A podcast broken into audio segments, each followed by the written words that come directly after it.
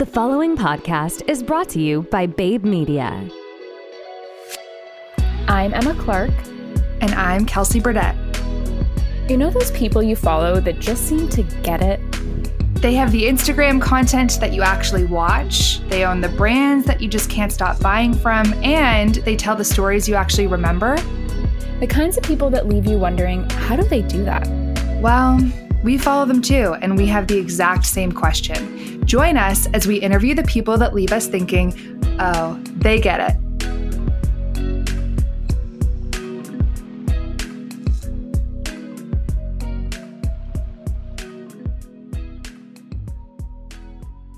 Hi, everybody. Welcome back to the final part of our conversation with Cole and with Alan, the co founders of Acid League. Today, we're going to talk all about channel strategy, which to the non e commerce people out there probably sounds dull, I can imagine, but it's actually really cool. And especially the way that these two do it, it's really cool. Um, they think of their direct to consumer arm of their business almost as like a testing ground, right? These are our loyal fans who are going to go above and beyond to purchase from us. They don't just pick us up when they're walking the aisles in Whole Foods. These are our more loyal customers and thus are better product testers. And so it's really cool when you think of product development almost going through this litmus test of their direct to consumer audience. And once it performs really well on their website, then they bring it mass market. And so it's actually, this is maybe a bit of a stretch. But I remember when Doritos was coming up with new chip flavors and they literally launched like a social campaign first that would essentially help them understand the market and their appetite for these new flavors. And only once it did so well in the market, uh, or at least in the social test, I should say, would it actually hit mass retail. I think it's really creative and I think it's really honestly just like efficient to do it this way. And so stay tuned. Cole and Alan are going to tell us all about this strategy and how to keep retailers like Whole Foods happy at the same time. There's a lot in here. So I will get right to it. Please welcome Cole and Alan back to part three of They Get It. We're back with part three with Alan and Cole from Acid League. Um, if you haven't listened to the previous episodes yet, go listen so you can get a little more background um, about what it is they've been building with Acid League. In this section, we're going to talk all about sales channels. Um, and one of the first questions I have is obviously a lot of D2C brands are opting to do ecom only. How do you avoid D2C and ecom cannibalizing each other? And retail. Excuse me, D2C and retail. D2C and retail. Yes. Yeah. There we go. Question. Yeah. Good question. Um, in a lot of ways, D2C is an opportunity for us to be truly experimental. You don't have that same luxury when addressing the mass market, and a lot you have to know your audience and whether or not they're shopping at a Walmart or a Whole Foods people still have a tolerance for how experimental you can really go. And you have to be very mindful when launching a product to the market. Is this something that is going to have, it's amazing and it tastes great and you can scale it and it even is profitable, but to some extent, it's not going to be moving through the category. So you have to take that into account when addressing how to not cannibalize your own self. For example, it's not totally sustainable for us to sell the products that we sell at retail online right now. You can only find a very mm. limited selection of products that we're selling online right now. And that's because it's just functionally a different product that we need to address to one market and another. I mean, there's some other nuances, just shipping and so on and so forth. But you have to understand when shipping a product, especially on our DTC platform, we have 300 milliliter or 375 milliliter bottles. It's very, very expensive to ship. And so, in a lot of ways, we prevent ourselves from cannibalizing because fundamentally you're launching two different sets of products. Hmm. You're not actually competing against yourself in a lot of ways. But I think to expand a little bit further, I'll, I'll go into retail. And I don't mean to defer the question, but I think it's a good example to sort of highlight what I'm talking about. Alan and I launched our products, um, our first core line of living vinegars three pro- three vinegars. When we see opportunity in this space, we understand that buyers don't make the same buying decisions when they're gravitating towards a balsamic and when they're gravitating towards a white vinegar or red wine vinegar or white wine vinegar. In our case, garden heat, Meyer lemon honey, and strawberry rose. So, in the same context of why don't we just drop a line of balsamics, which, you know, shameless plug, we just happened to drop this month, catch us in Whole Foods and in Canada as well, that buying behavior is not necessarily gravitating towards the same product category, but it's two different types of products within that category. And so, for example, how that relates to DTC is my absolute favorite product is our Sweet Annie vinegar. And our Sweet Annie, people are like, what's Sweet Annie? Well, Sweet Annie was a stalk like flower that Alan and I harvested at the Guelph Organic Farm. We brewed it into a tea, mixed a little bit of honey, and fermented that into a vinegar.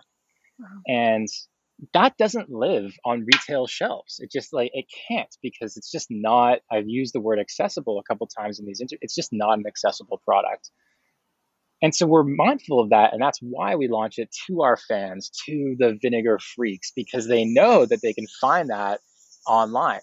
But then they also understand that if they want something that's a little bit more translatable, something that they'd be able to share with their friends, something that they can say, "Hey, look what I saw at the local store."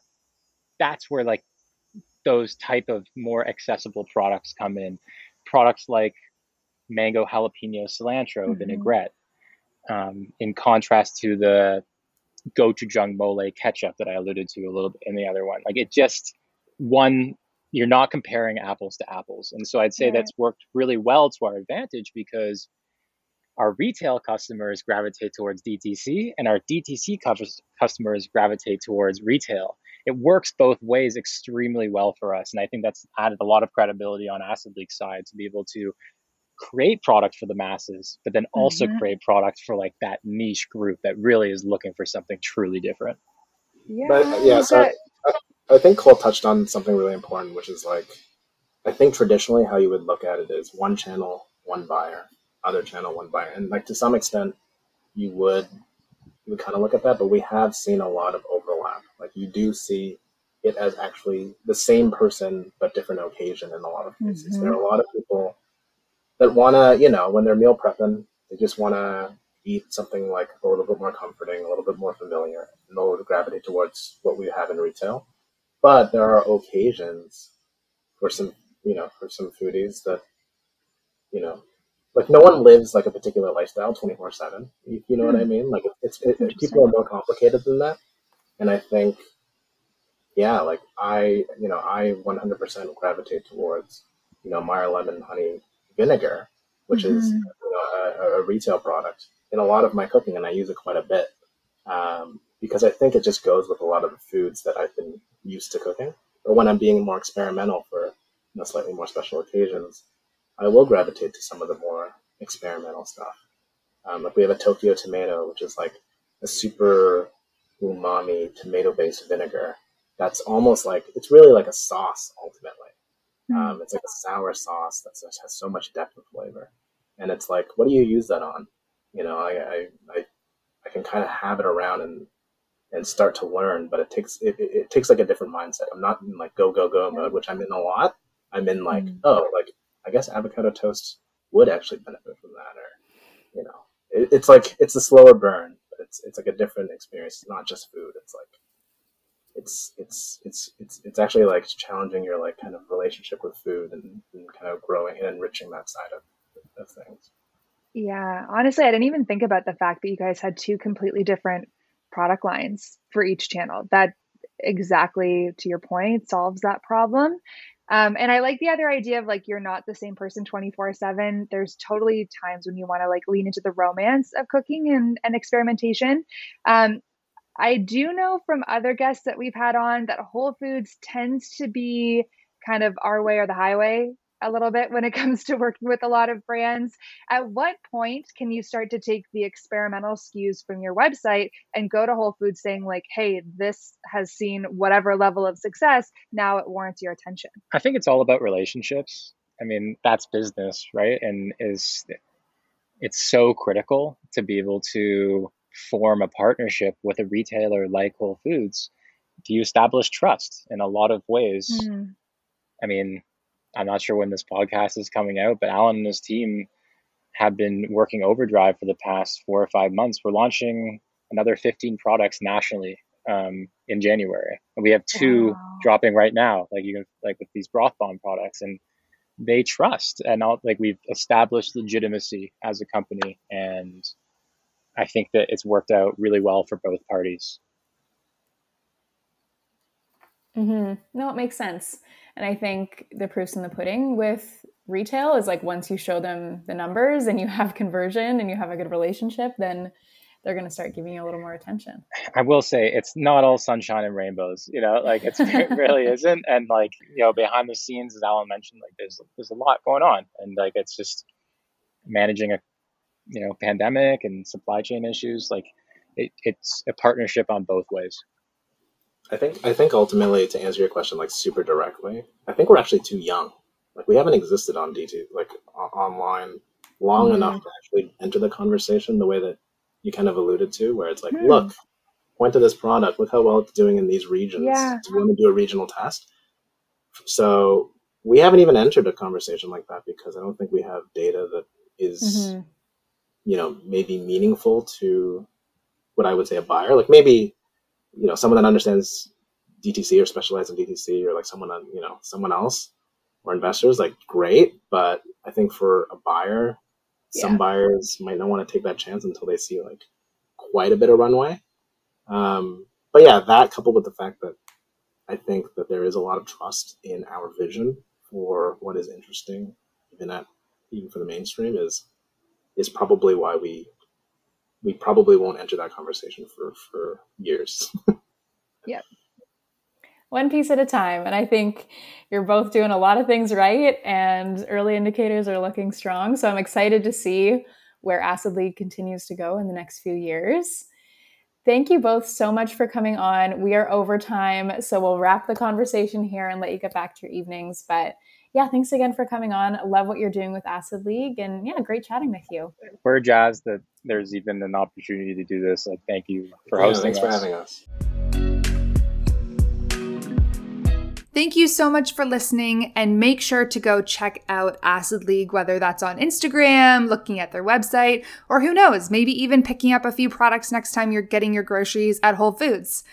We are coming back to you with another three part series next week with a woman named Taylor Frankel. She is one of the co founders of Nudestix. I am such a huge fan, and I'm so excited to share that with all of you.